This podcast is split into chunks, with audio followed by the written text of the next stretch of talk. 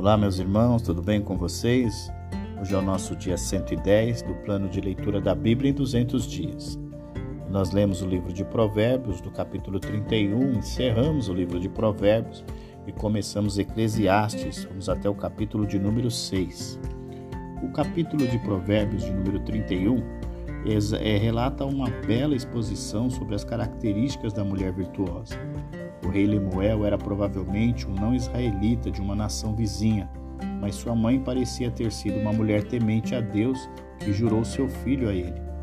O principal desejo de alguns reis era obter o máximo de prazer possível, principalmente através das mulheres e do vinho. Lemuel é avisado de que tais interesses distraem o rei de seus deveres adequados e resultam em ilegalidade e injustiça. A bebida forte amortece a dor e entorpece a mente. Portanto, entre as pessoas que a procuram estão aquelas cuja aflição é tão grande que a vida parece não ter mais esperança para elas. O rei não deve procurá-lo, pois deve ter a mente clara em todos os momentos, para que possa julgar com justiça e defender os oprimidos. Na língua original, esta seção é o poema acróstico, ou seja, cada um dos 22 versos do poema começa com uma letra diferente do alfabeto hebraico em ordem. Uma boa esposa é a parceira perfeita. O marido, sabendo disso, confia nela e depende dela. Ela é gentil, hábil na compra e venda, diligente, conscienciosa e uma boa administradora do lar. É enérgica, incansável, tanto no auxílio à renda familiar quanto nas tarefas domésticas. Embora seja uma boa mulher de negócios, ela não é dura. Embora cuidadosa ao lidar com dinheiro, ela não é avarenta. Ela dá uma ajuda generosa aos pobres e necessitados. Da mesma maneira, essa esposa ideal é generosa com a família. Na hora de fazer roupas, use um pano bom para que todos os em sua casa fiquem bem vestidos. E por sua previdência tenha uma boa proteção quando o mau tempo vier. O respeito que as pessoas têm pelo marido se deve em grande parte a ela. Por meio de suas palavras sábias, bondade, consideração, diligência e reverência a Deus, a família é elevada seus filhos e seu marido se deleitam com ela e a comunidade em geral a honra. Encerramos o nosso livro de Provérbios e agora começamos o livro de Eclesiastes. Capítulo 1, o sábio começa com a declaração de que tudo é vaidade sobre a perspectiva da vida sem Deus. A existência humana é completamente sem sentido. Às vezes, a vida parece não ter muito significado as pessoas têm que trabalhar para se manterem vivas, mas no final perdem tudo pelo que trabalharam. Geração após geração passa, mas as mesmas coisas ainda acontecem. O sol nasce e se põe, então no dia seguinte o ciclo se repete. O vento sopra e circula, voltando para começar o seu curso novamente. Os rios fluem incessantemente para o mar, mas o mar nunca fica cheio e os rios nunca secam. A vida é cansativa, nada satisfaz. A história continuará se repetindo. As gerações passadas morrem e são esquecidas, e o mesmo acontecerá com as gerações futuras. Escrevendo como Salomão, o autor agora olha para trás e descreve as experiências de um homem verdadeiramente sábio e rico que buscou um sentido para a vida. Primeiro, ele tentou o estudo da sabedoria, mas isso levou apenas à miséria e à frustração. Algumas coisas não podiam ser feitas para se encaixar em qualquer tipo de padrão consistente. Outros, em que teoria podem ter resolvido alguns problemas, na prática não existiam. Seu aprendizado e experiência capacitaram-no a distinguir entre sabedoria e loucura, mas não foram capazes de ajudá-lo a encontrar um sentido para a vida. Sua maior sabedoria apenas aumentou sua frustração e amargura. Em Eclesiastes, no capítulo de número 2, Salomão nos diz que buscou o sentido e a satisfação da vida em várias coisas. Continuando sua busca, o grande rei voltou-se para os prazeres de vários tipos, mas eles não deram a resposta. Ele usou seu conhecimento e recursos em programas de construção extravagantes e projetos agrícolas, e sua casa tinha tudo o que precisava para uma vida de luxo e prazer. Todas as suas realizações lhe trouxeram uma certa satisfação, mas ao olhar para trás, ele confessa que eles não o aproximaram de resolver o mistério do propósito da vida. Os, rei, os reis podem construir fortunas enormes para si próprios e realizar trabalhos impressionantes, mas mesmo os reis mais ricos e ambiciosos descobriram que tudo isso não trazia satisfação. Que chance então alguém mais tem? O pesquisador frustrado voltou-se, portanto, para considerar o assunto da sabedoria novamente.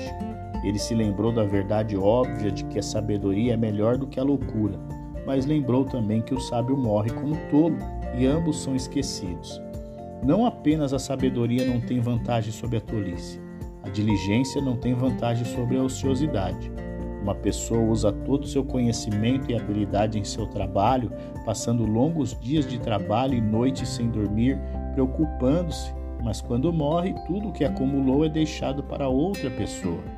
Não só isso, mas quem herda tudo isso não trabalhou para isso e pode até mesmo desperdiçá-lo totalmente. O escritor agora chega a uma conclusão positiva sobre os propósitos da vida. Deus deseja que as pessoas desfrutem das coisas boas da vida e encontrem prazer em seu trabalho. Este é um presente de Deus. Aqueles que aceitam este presente agradam a Deus. Para eles, Deus dá sabedoria e habilidade para desfrutar o seu dom. Aqueles que não aceitam este gracioso presente de Deus, mas que gastam suas energias tentando alcançar a felicidade por sua própria sabedoria e esforços, descobrem que tudo que construíram para si mesmos se perderá. Em desespero, clamam novamente que a vida é inútil. Em Eclesiastes, no capítulo de número 3, o sábio nos diz que há tempo para tudo.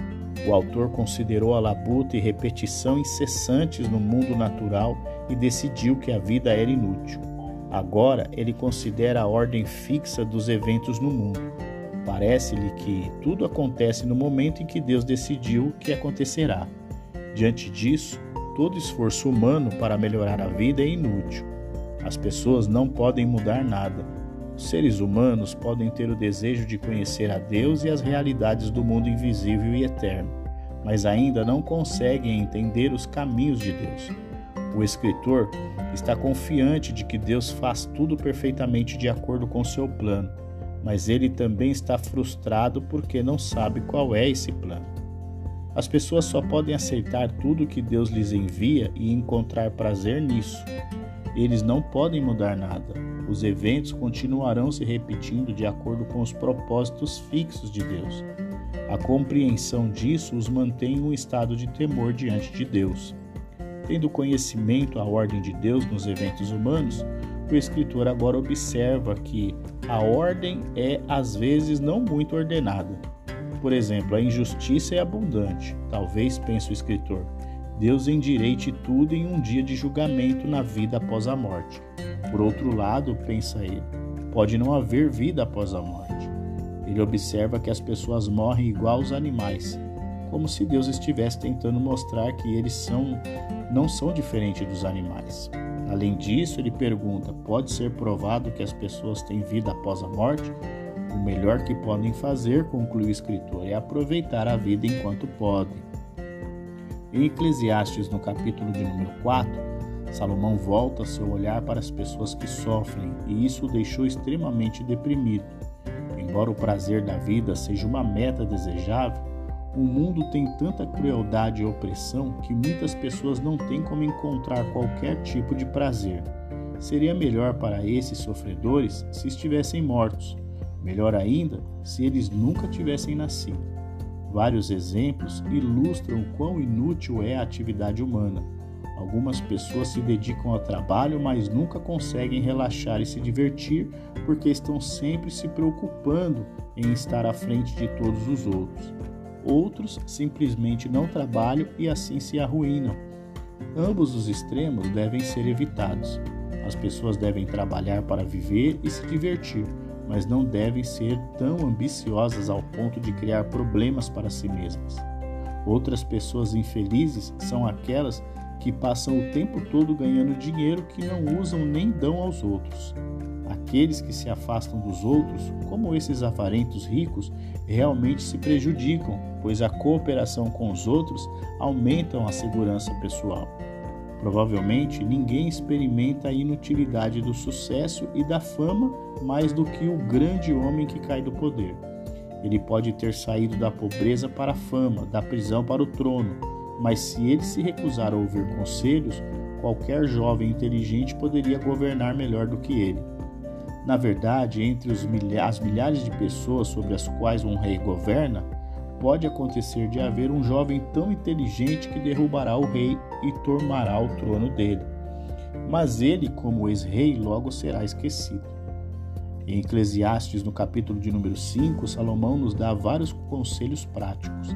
Entre os muitos assuntos da vida cotidiana com os quais o escritor trata, está a questão das práticas religiosas.